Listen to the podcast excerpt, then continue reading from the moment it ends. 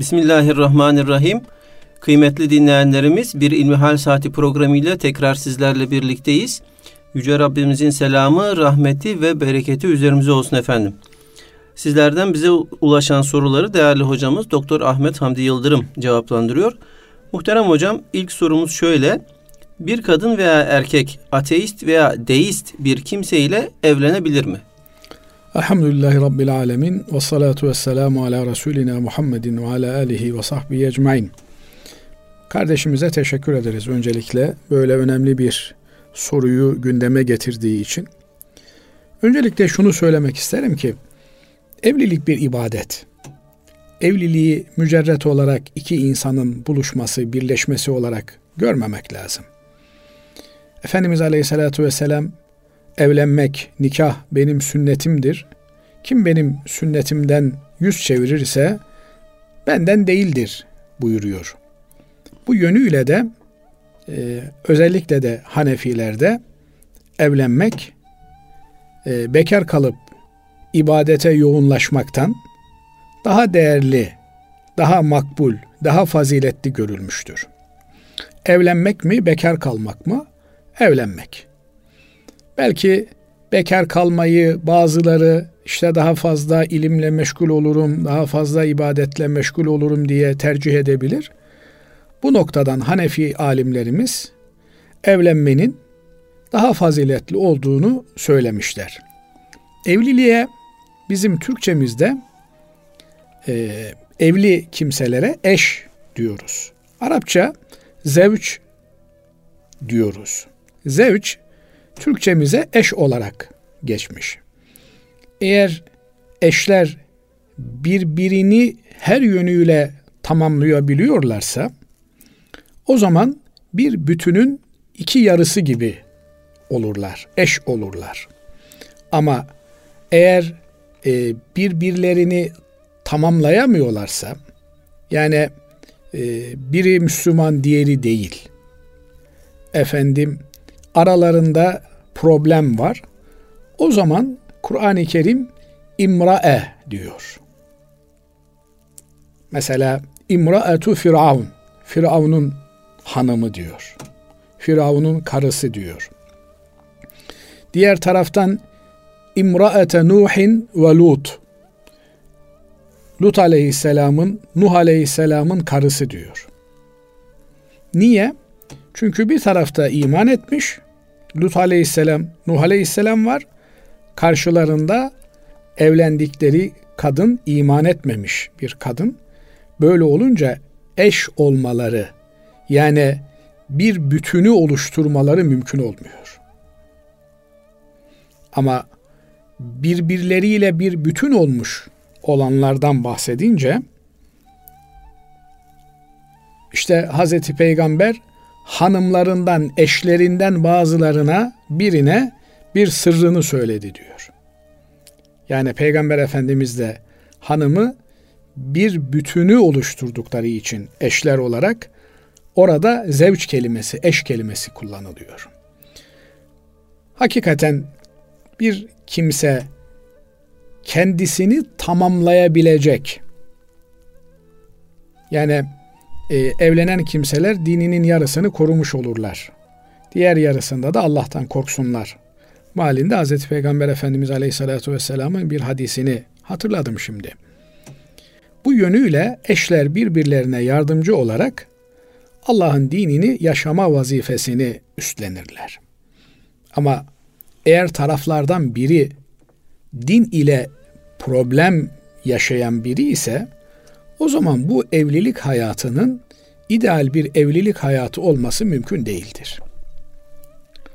Bu noktadan bakınca maddi manevi birçok açıdan tarafların birbirine denk olması, eşit olması, evliliğin uzun soluklu olabilmesi açısından önemli görülmüştür. Anlatılacak, belki konuşulacak çok uzun bahisler olabilir bu noktada. Ama öncelikle şunu söylemek gerekir ki Cenab-ı Allah müminlerin müminlerle evlenmelerini, Müslümanların Müslümanlarla evlenmelerini emrediyor. Müminler birbirlerinin dostudurlar diyor. Ve la abdun mu'minun hayrun min müşrikin ve lev a'cebekum. Bir Müslüman köle bile olsa hür ama müşrikten daha hayırlıdır buyuruyor. Bu anlatıyor ki bize Müslümanlar kendi aralarında evlenirler. Böylelikle her iki tarafta, kadında, erkekte evlenmek suretiyle güç birliği yaparak, birliktelik yaparak dinlerini daha iyi yaşamayı hedeflerler. Çünkü bizim dinimiz cemaat dinidir. Topluluk dinidir. Ferdiyetçi kalmak, uzlete çekilmek, ben tek başıma yaşayacağım, kendi kendime ibadet edeceğim makbul görülmemiştir bizde. Böyle bir ruhbanlık, insanlardan uzaklaşmak, kaçmak, yalnız kalmak yoktur. Elbette insanlarla beraber olmanın, toplum içerisinde olmanın bir takım sıkıntıları olur, bir takım zor yönleri olur. Bunlara katlanmak, sabretmek de bir ibadettir. Evet. Öncelikli olarak bilmemiz gereken Müslüman Müslümanla evlenir. Müslüman olmayan kendi arasında kiminle evlenirse evlensin bizi ilgilendirmez. Ateist dediğiniz kimse mülhit yani Allah tanımayan bir kimse. Deist dediğiniz kimse sözüm ona Allah'ı tanıdığını söylüyor ki müşrikler de Allah'ı tanıdıklarını söylerler. Ama şeriat tanımaz, peygamber tanımaz, hak, hukuk tanımaz. Bu yönüyle ateist ile deist arasında cehennemde bir mertebe farkı vardır. Hangisi daha aşağıdadır, hangisi daha yukarıdadır onu da Allah bilir. Yani kafirle müşrik farkı. Deist dediğiniz insan Kur'an-ı Kerim birçok ayette onlara sorsan gökleri ve yerleri kim yarattı? Allah elbette muhakkak sana Allah yarattı derler. Yani bir Allah inancı var. Peki Allah'a inanıyorlar ama inandıkları Allah'a kendilerini şirk koşuyorlar. Ne demek? Allah'ın emirlerine, Allah'ın yasaklarına riayet etmeyince ben kendi aklımın estiği gibi yaşarım deyince kendi arzularımı, kendi isteklerimi yerine getiririm deyince efaraeyte men ittehaze ilahehu heva kendi nefsini, arzularını, şehvetini ilah edineni görmedin mi diyor Cenab-ı Allah. İnsan kendini ilah edinir mi? Edinir. İşte bugün modern insan dedikleri varlık kendine tapıyor. Kendini önceliyor. Hedefte kendi var. Ben canım ne isterse onu yaparım. Ve isteklerinin de anında yerine getirilmesini istiyor. Öyle bir hayat tarzı dikte ediliyor ki çevresel faktörlerle bir an istediğini yapamayınca bir insan artık intihar etmeyi çözüm olarak düşünüyor. Yani eğer ben hani düşünebiliyor musunuz? Ben Rabbime ibadet edemeyeceksem, tapamayacaksam, Rabbim dediği kim? Nefsi, kendisi, arzuları, yaşamanın bir anlamı yok diyor. Öleyim o zaman. Ne istiyor? Efendim işte canı bir şey içmek çekmiş. Gecenin bir yarısı o gelecek. O, o anda var edilecek. Bu yönüyle Müslüman olmayan insanın problemi bitmez. Kendisiyle problemlidir. Muhterem hocam bu burada araya girip sormak istiyorum. Şimdi e, Müslüman Müslümanla evlenecek dediniz. Ama biliyoruz ki Müslüman erkek gayrimüslim e, ehli kitap olan bir e, hanımla evlenebilir. Yani günümüzde e, bütün bu söylediklerinizi e, baz alarak yani Müslüman erkeğin de işte gayri, e, ehli kitap birisiyle evlenmesi e, uygun değildir e, diyebiliyor mu e, fıkhımız? Ben bunu çok rahatlıkla söylüyorum. Müslüman bir erkek, Müslüman olmayan bir kadından, bir Hristiyanla, bir Yahudi ile evlenmemeli. Evlenemez. Ama Kur'an-ı Kerim onların hanımları size helal kılındı diyor. Evet. Yani ehli kitabın hanımları size helal kılındı. Onların yemekleri size helal kılındı diyor. Biz bir Müslüman olarak ehli kitap dediğimiz Yahudi ve Hristiyanların kestiği hayvanların etini yiyoruz. Eğer Hristiyanlarsa, eğer Yahudiler ise binaenaleyh yine Kur'an-ı Kerim bize siz Müslüman erkekler Yahudi kadınlarla, Hristiyan kadınlarla evlenebilirsiniz. Helal kılındı diyor.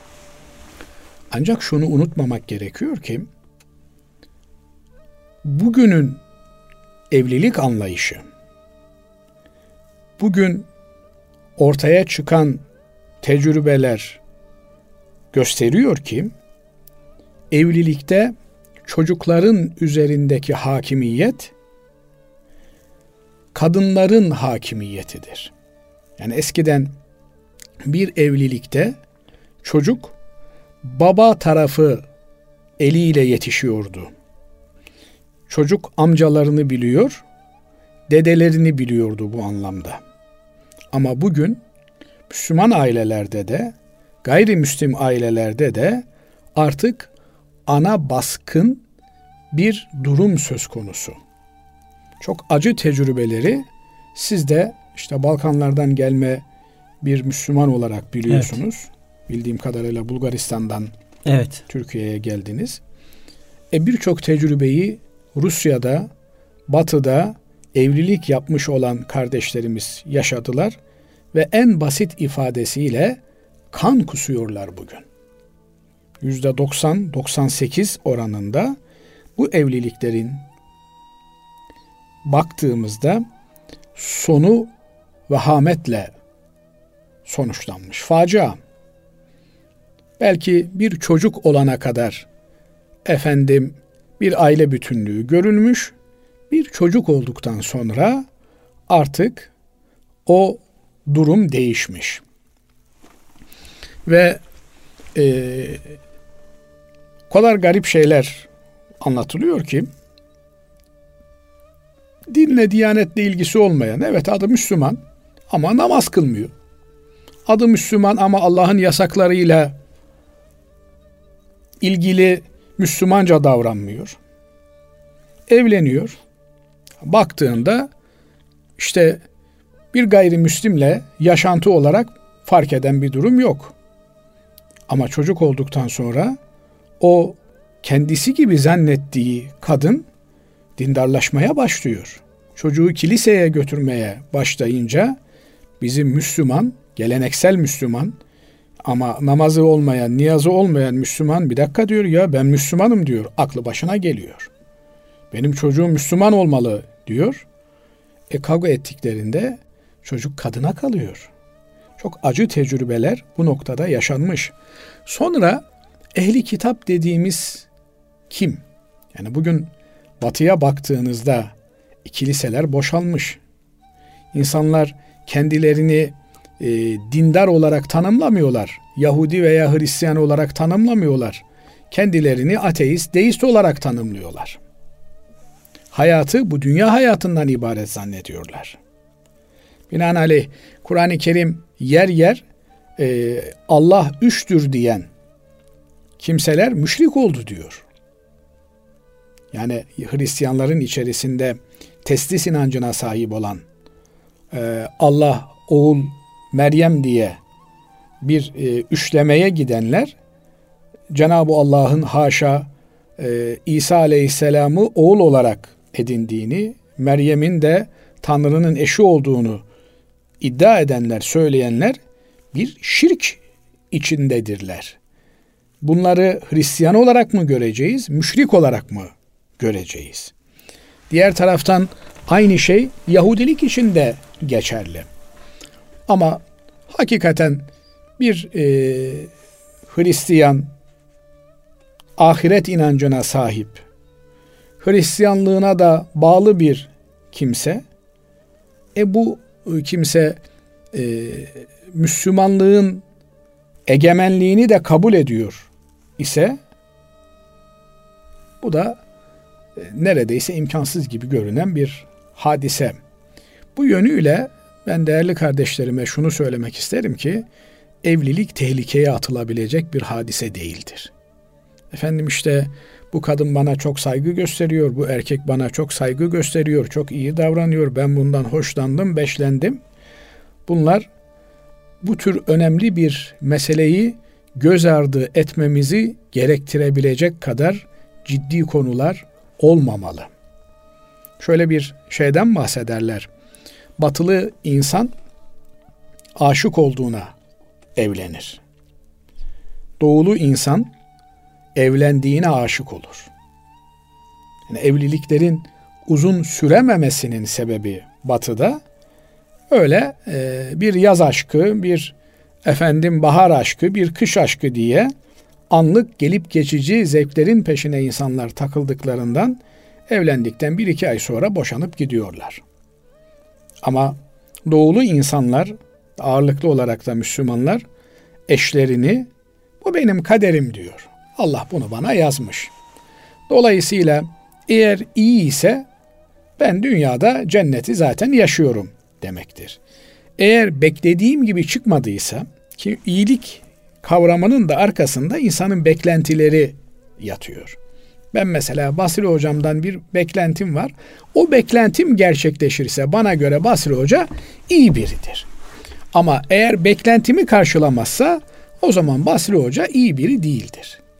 Böyle olunca da bana göre iyi olmayan bir başkasına göre iyi olabiliyor. Eğer iyi değilse kendimce, kendime göre, beklentilerime göre iyi çıkmadığını düşünürsem o zaman da diyorum ki ben sabredersem Cenab-ı Allah bunun karşılığında bana cenneti lütfeder. Çektiğim her sıkıntı benim için bir mükafat olur. Bu yönüyle Müslümanlar birbirlerine tahammül ederler. Bu tahammül etmenin e, motivasyonu da ahiret inancı olur.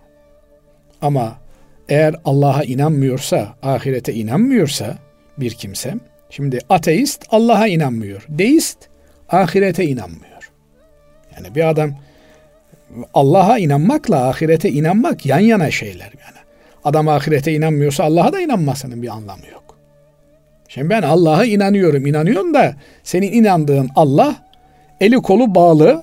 Sen ne dersen pe- peki diyen bir Allah. Yani inanma daha iyi. Göya lütfediyor beyefendi. Ben Allah'a inanıyorum ama dine inanmıyorum. Allah Allah. Buna ancak Allah Allah denir. Yani bir de böyle böyle bir şey var. E, e, bir kandırmaca var. Ben Allah'a inanıyorum. Efendim işte bu gençler Allah'a inanıyor da ya kardeşim ahirete inanmıyorsa bir adam yani bugün yaptıklarının hesabını vereceğine inanmıyorsa bunu kim durdurabilir? Öyle bir reklam vardı ben gençliğimde hatırlıyorum. Kontrolsüz güç güç değildir diyordu. Şimdi ahiret inancı yoksa bir insanda onu durdurabilecek bir şey yok demektir. Ama ahiret inancı varsa o ahirete inanan bir insan öyle her canının çektiğini yapamaz. Niye? E çünkü ahirette bunun hesabı var. Ben eğer Basri hocama sert bak bakmışsam veya ses tonunu yükselterek konuşmuşsam ben bu yönüyle kendime mesela e, özellikle de şu son günlerde çok kızıyorum. Yani ses tonu yükselebiliyor bazen. Bazen işte istemeden mizaç gereği sert baktığım olabiliyor. Bilmiyorum belki e, bölgesel faktörlerin de etkisi vardır. Yani Karadenizliliğin de etkisi vardır. Cenab-ı Allah daha yumuşak konuşabilmeyi, daha güzel bakabilmeyi nasip eylesin. Ez cümle Müslüman Müslümanla evlenir. İyi insan iyi insanla, temiz insan temiz insanla. At-tayyibatul tayyibin diyor Kur'an. Temiz kadınlar temiz erkeklere, temiz erkekler temiz kadınlara layıktırlar. O yönüyle de insan evleneceği kadını eş olarak düşünmeli. Yani ben bu evlendiğim kimseyle bir bütün oluşturacağım. Şu anda yarımım. evlenip tam olacağım. Ama e, armudun yarısıyla elmanın yarısını yan yana getirdim mi ondan bir elma veya bir armut çıkmıyor. Bu yönüyle insan önce kendini iyi tanıyacak. Ben armut muyum, elma mıyım? Şimdi diyeceksin ki hocam sen ne diyorsun? Sen armut musun, elma mısın? Armut dersem çık, elma dersem çıkma. Ne diyeyim şimdi? Ama e, insan kendini tanıyacak ve ona göre ahiret öncelikli bir seçimde bulunacak. Evet. Yani nedir bir Müslümanın önceliği? Kardeşim bu insan alarmsız, ikazsız, tembihsiz, dürtüsüz yani dürtmeksizin sabah namazına kalkıp bu namazı kılıyor mu? Helal haram duygusu var mı? Yani şimdi gençler bir araya gelip konuşuyorlar. Hemen ortaya bir mesele aç. Bak bakalım milletin gıybetini yapıyor mu? Gıybetini yapıyorsa selamun aleyküm kardeşim de. He, şöyle de tabii sorabilir kardeşlerimiz. Ya bu kadar da idealize ettik mi olayı? Evlenecek kimseyi bulamayız. Merak etmesin arkadaşlar. Her kör satıcının bir sağır alıcısı olur demişler. Cenab-ı Allah dua etme, edelim ki e, eşlerimizi ve zürriyetimizi namaz kılanlardan eylesin. Amin. Demek ki burada İbrahim Aleyhisselam'ın bu duasında evlilikte öncelikle aranması gereken şey namaz ehli mi değil mi? Eğer bir adam namaz ehli ise ondan zarar gelmez. Efendim ne namaz kılanlar var o yaptıklarını anlatsam sen de inanmazsın. Onlar namazın suretini kılıyorlar. Ona rağmen namaz kılmayanlardan iyidirler. Niye? Ha, namaz kılanlar arasında bir tercih olabilir Basri Hocam. Yani bu daha güzel namaz kılıyor. Bu namaz kılıyor artı ahlakı da daha güzel. Ama bu namaz kılmıyor fakat ahlakı güzel. Ne yapayım ben namazı olmayan adamın ahlakını ne yapayım ben? Yani adamın kalbi yok ama ayağı var kardeşim. Önce bana kalp lazım. Evet. Dolayısıyla namaz, namaz, namaz. Namazı olmayan bir insanın hiçbir şeyi yoktur. Namazı olmayan bir insanla evlenilmez. Yani sen diyorsun ya şimdi evet. deistle ateistle evlenilir mi? Namazı olmayanla evlenilmez kardeşim. Namazı var mı yok mu?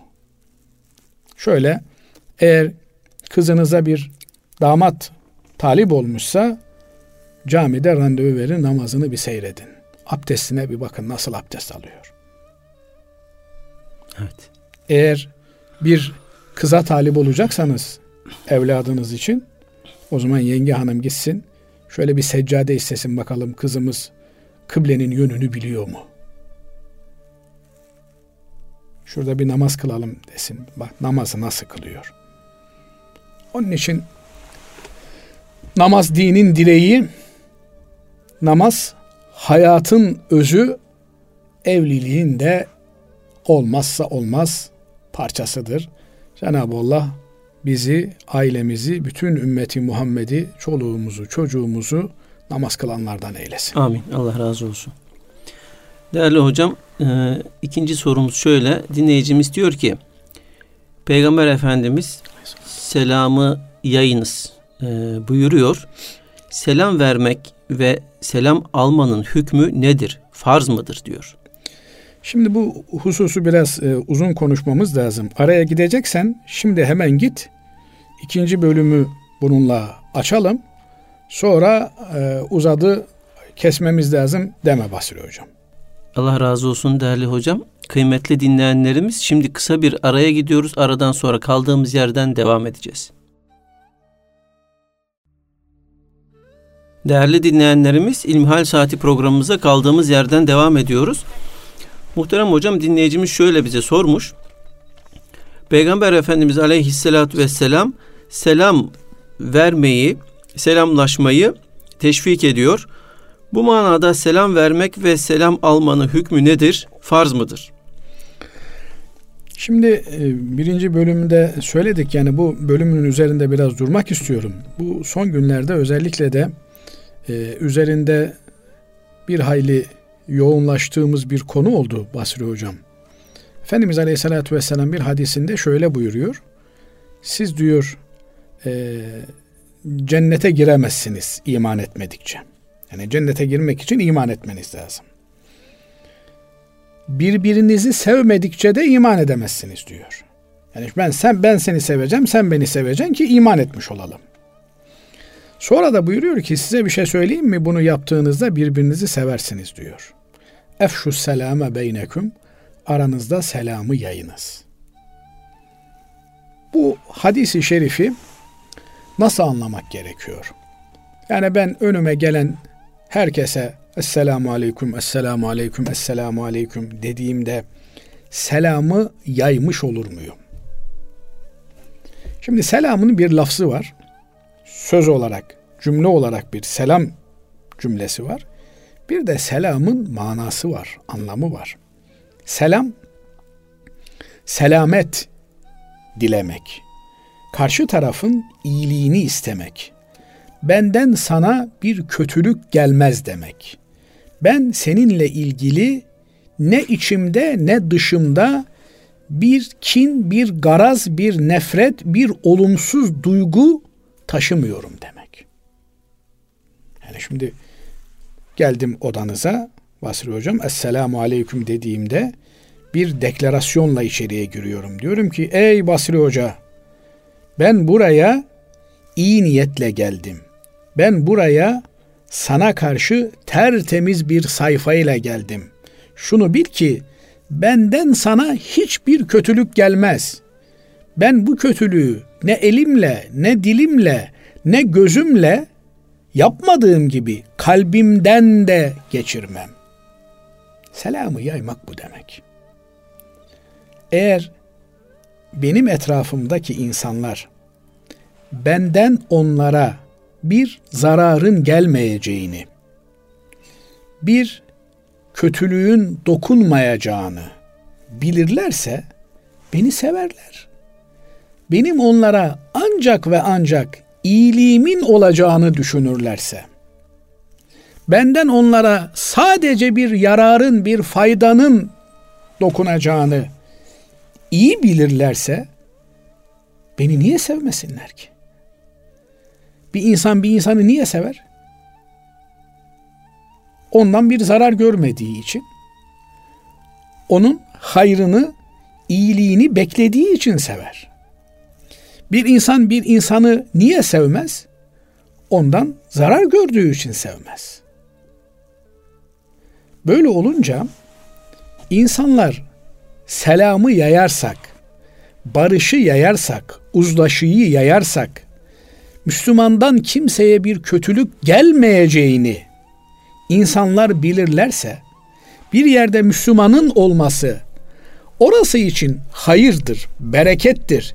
Yahu düştüğümde beni kaldırır. Aç kaldığımda beni doyurur. Hasta olduğumda benimle ilgilenir. Ticaretimde batsam, evim yansa bana kol kanat gerer. Müslüman bu demek. Böyle olsa bir yerde Müslümanın varlığından insanlar endişe duyarlar mı? Duymazlar. Ama eğer ben elimle insanlara zarar veriyorsam, dilimle zarar veriyorsam, bakışlarımla zarar veriyorsam,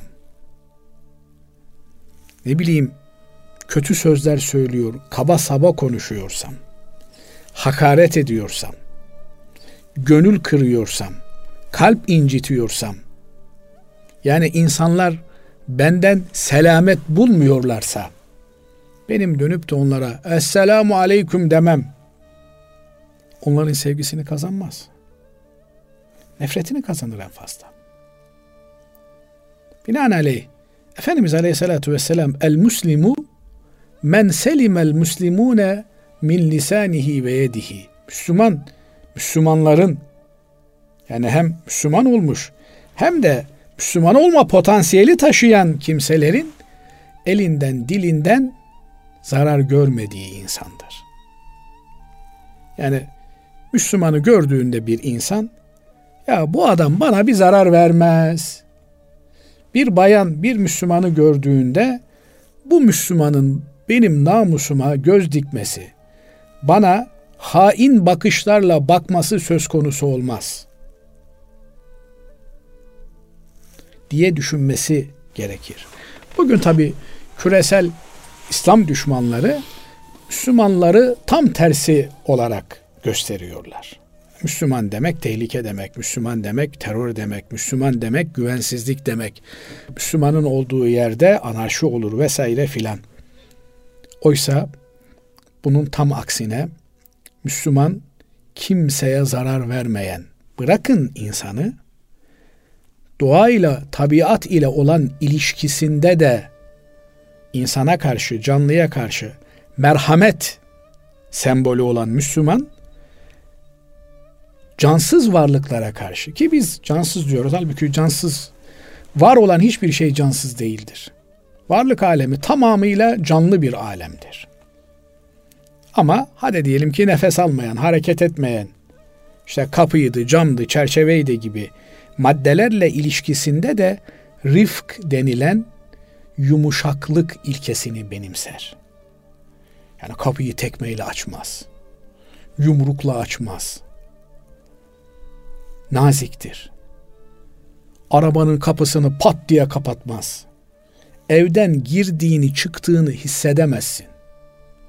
Ama bakıyorsun bir gürültüyle kapı açılıyor, bir gürültüyle kapanıyor. Adam duvarları yumrukluyor, kapıyı tekmeliyor. Bir içeriye giriyor ki zannedersin ki 40 yıldır alacağını alamayan bir adam gelmiş. Halbuki hocalarımız bize anlatır derlerdi ki Ashab-ı Kiram Efendimiz Hucurat suresine hazır olduktan sonra Hazreti Peygamber aleyhissalatü vesselam Efendimizin kapısını çalacakları vakit tırnak uçlarıyla kapıyı çalarlardı. Kapı senden incinmesin. Tohumu bile toprağa serperken bir nezaketle, bir rıfkla, gelişi güzel bir serpme değil. Ya ne bileyim, Efendimiz Aleyhisselatü Vesselam kurban için bir hayvanı keserken bile ihsan kıvamında kesin diyor. Bir iş yaptığınız zaman, bir sanat icra ettiğiniz zaman kaliteli bir iş ortaya çıkartın diyor. Efendimiz Aleyhisselatü Vesselam'ın ciğerparesi yavrusu ölmüş, defnedilmiş, lahdi yapılıyor. Bir kenar açıkta kalmış, orayı kapatın diyor Efendimiz. Sahabe efendilerimizden biri diyor ki ya Resulallah diyor yani bu toprakta çürüyüp gidecek diyor. Yok diyor. Siz bir işi yaparken onu güzel yapmanızı Rabbiniz ister diyor. Binaenaleyh Müslüman insan bütün varlık aleminin kendisinden emin olduğu insandır. Böyle kıvamda bir Müslüman oldu mu kişi onun selamı huzur verir. Neşe verir. Bir yere bir Müslüman girdiğinde Esselamu Aleyküm dediğinde öyle bir şimdinin ifadesiyle pozitif enerji oluşturur ki oradaki herkes bir sevinçle karşılar bunu. Bu yönüyle evet selamı vermek sünnettir. Kardeşimizin sorusuna bu yönüyle de cevap verecek olursak selam vermek sünnettir. Selamı almak farz-ı kifayedir. Yani bir mecliste bir kişi varsa o e, meclisten bir kişinin selamı alması ile farz yerine gelmiş olur. Peki selam vermek mi faziletli, selamı almak mı faziletli? Selam vermek daha faziletlidir. Ama efendim selam vermek sünnet, almak farz. E sünnet yapan mı daha sevaplı iş yapmış olur? Farz yapan mı daha sevaplı iş yapmış olur? Bu açıdan bakarsan derler ki farz yapan daha sevaplı iş yapmış olur. Ama adam hem sünnet hem farz işliyorsa hem sünnet hem farz işleyen mi daha sevaplı bir iş yapmış olur Yoksa sadece farz işleyen mi daha sevaplı bir iş yapmış olur? Elbette sünnet artı farz işleyen daha sevaplı bir iş yapmış olur. Ben içeriye girip de selam verdiğimde o selama binaen selamı alan kimse benim sayemde selam aldığı için yani ben onun selam almasına sebep olduğum için onun farzından ben de aynı şekilde hisseder olurum.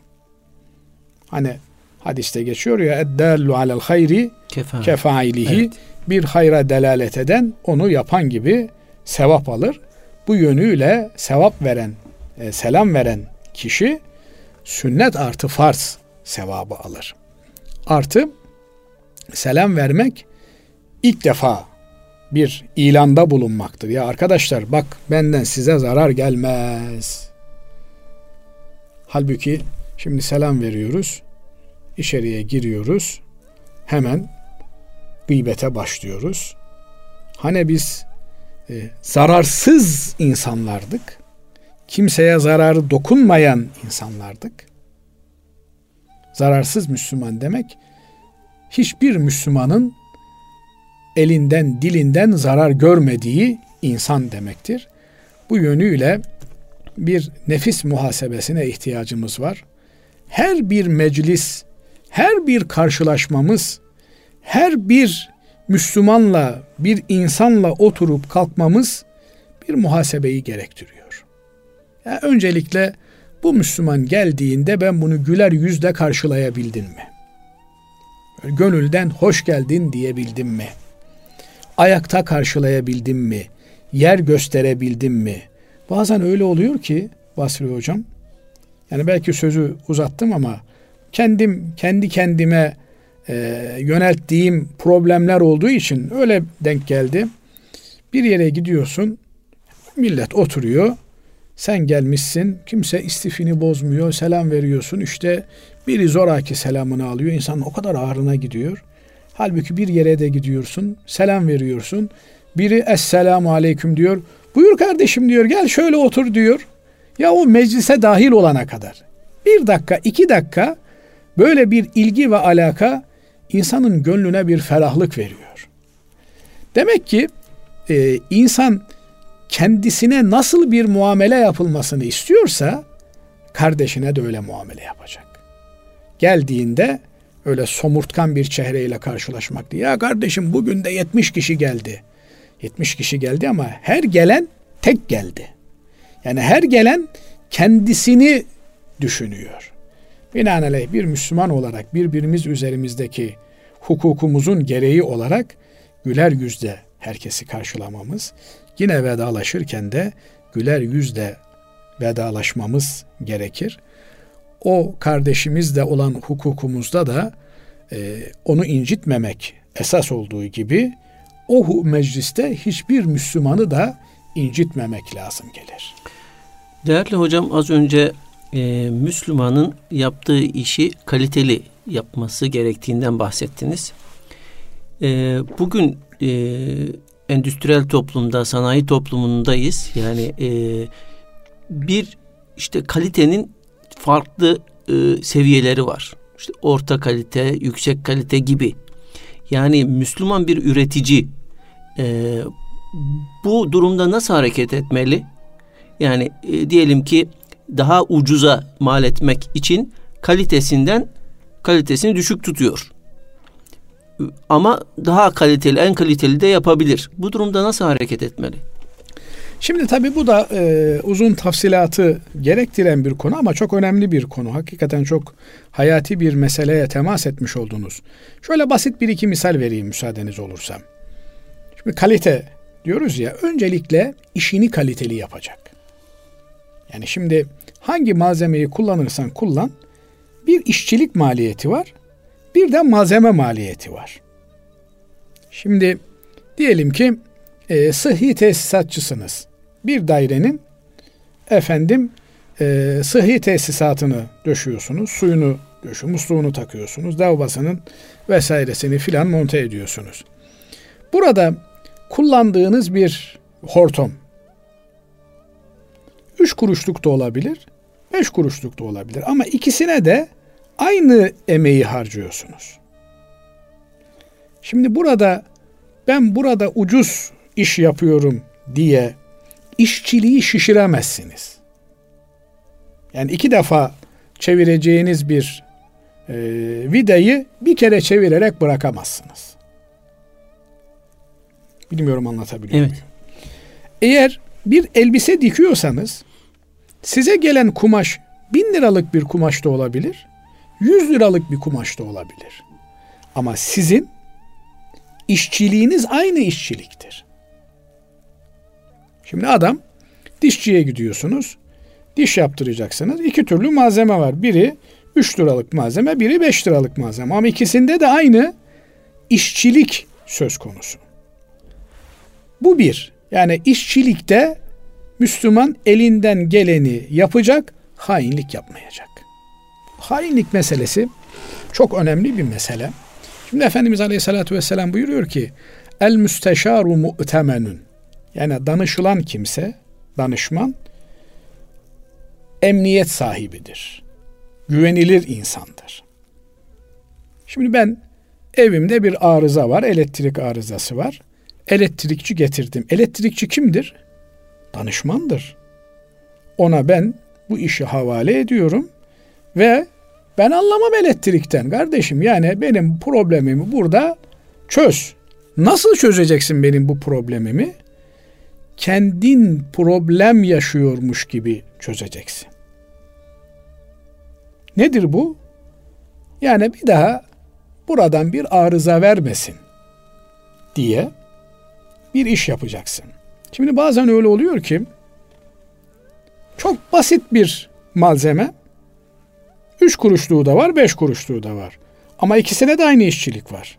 3 kuruşluğu takarsan 3 sene gidiyor, 5 kuruşluğu takarsan evladiyelik devam ediyor. Ancak arıza yaptığında malzemenin kendisine değil, işçiliğine para alınıyor. E bütün tesisatı sökeceksin o parçayı değiştirmek için vesaire filan. Yani burada emanet neyi gerektirir? Karından da olsa 3 liralığı değil, 3 kuruşluğu değil, 5 kuruşluğu kullanmak.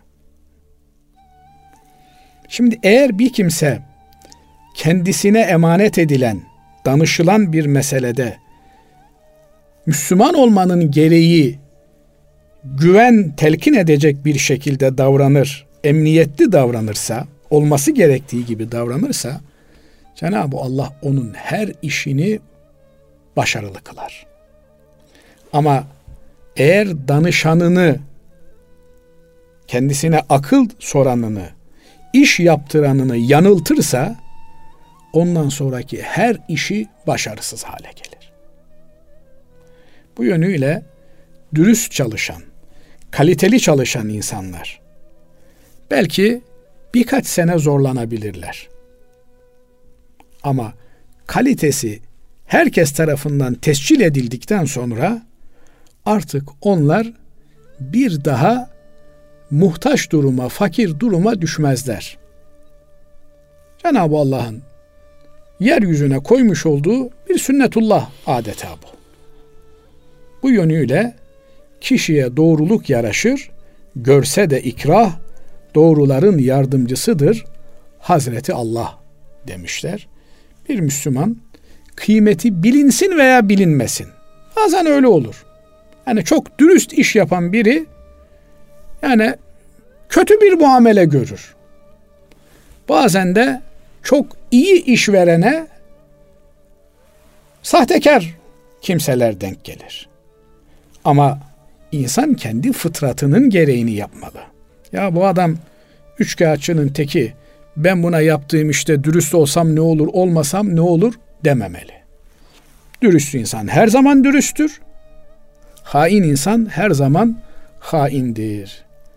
Bu yönüyle de baktığınızda Müslüman elinden geleni işçilik bazında en kalitelisini yapmaya memurdur. Bir de buyurduğunuz gibi her işin bir usulü bir adeti vardır, bir standardı vardır.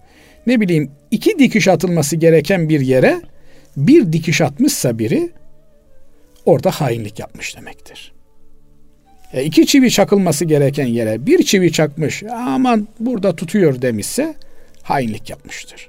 Şimdi bakarsınız adam unutmuş efendim borunun etrafına e, lastik koymayı. Sonra da üşenmiş aman bir daha bunu açacağım da borunun lastiğini koyacağım ama ondan sonra orası hep kaçıracak. Daha sonra bu vatandaş burayı düzeltebilmek için kıracak, yıkacak, dökecek. Bu e, su aşağıdaki komşusuna sızacak. Onun evi perişan olacak. Ya bakarsın bir 50 kuruşluk kaliteli bir e, şey kullanacağına, lastik kullanacağına dandik kullanır. 50 kuruşluk cimrilikten dolayı bir başkasına 5 bin lira, 10 bin lira zararı olur. İşte bu hainliktir. Allah hainin yüzünü güldürmez. Bu yönüyle de tabi hepimiz kendi işimizi. Yani şimdi diyelim ki Ahmet Hamdi Hoca da talebe okutuyor. E, talebe okuturken ne kadar e, samimi olarak okutuyor. O talebeyi kendi evladı gibi görebiliyor mu? Bunlar da bizim üzerinde düşünmemiz gereken, düşündükçe de samimi olmak gerekirse Basri Hocam insan yerin dibine geçiyor, başımızdan aşağı kaynar sular dökülüyor. Cenab-ı Allah e, hayırlısını nasip eylesin. Amin. Değerli hocam bir diğer sorumuz şöyle. İslam'a göre hür ve köle ayrımı nedir? Allahü Teala birçok şeyi yasakladığı halde köleliği neden bir emirle veya tedrici olarak yasaklamamıştır? Bilemiyorum hocam. Cenab-ı Allah la yus'el amma yefal hikmetinden sual olunmaz. Ama elbette alimlerimiz bir takım hikmetler izah etmişlerdir. Bu konuya da çalışalım. Haftaya inşallah buradan devam edelim. Allah razı olsun kıymetli hocam. Değerli dinleyenlerimiz, bugünkü İlmihal Saati programımızda burada sonlandırıyoruz. Hepinizi Allah'a emanet ediyoruz. Hoşçakalın.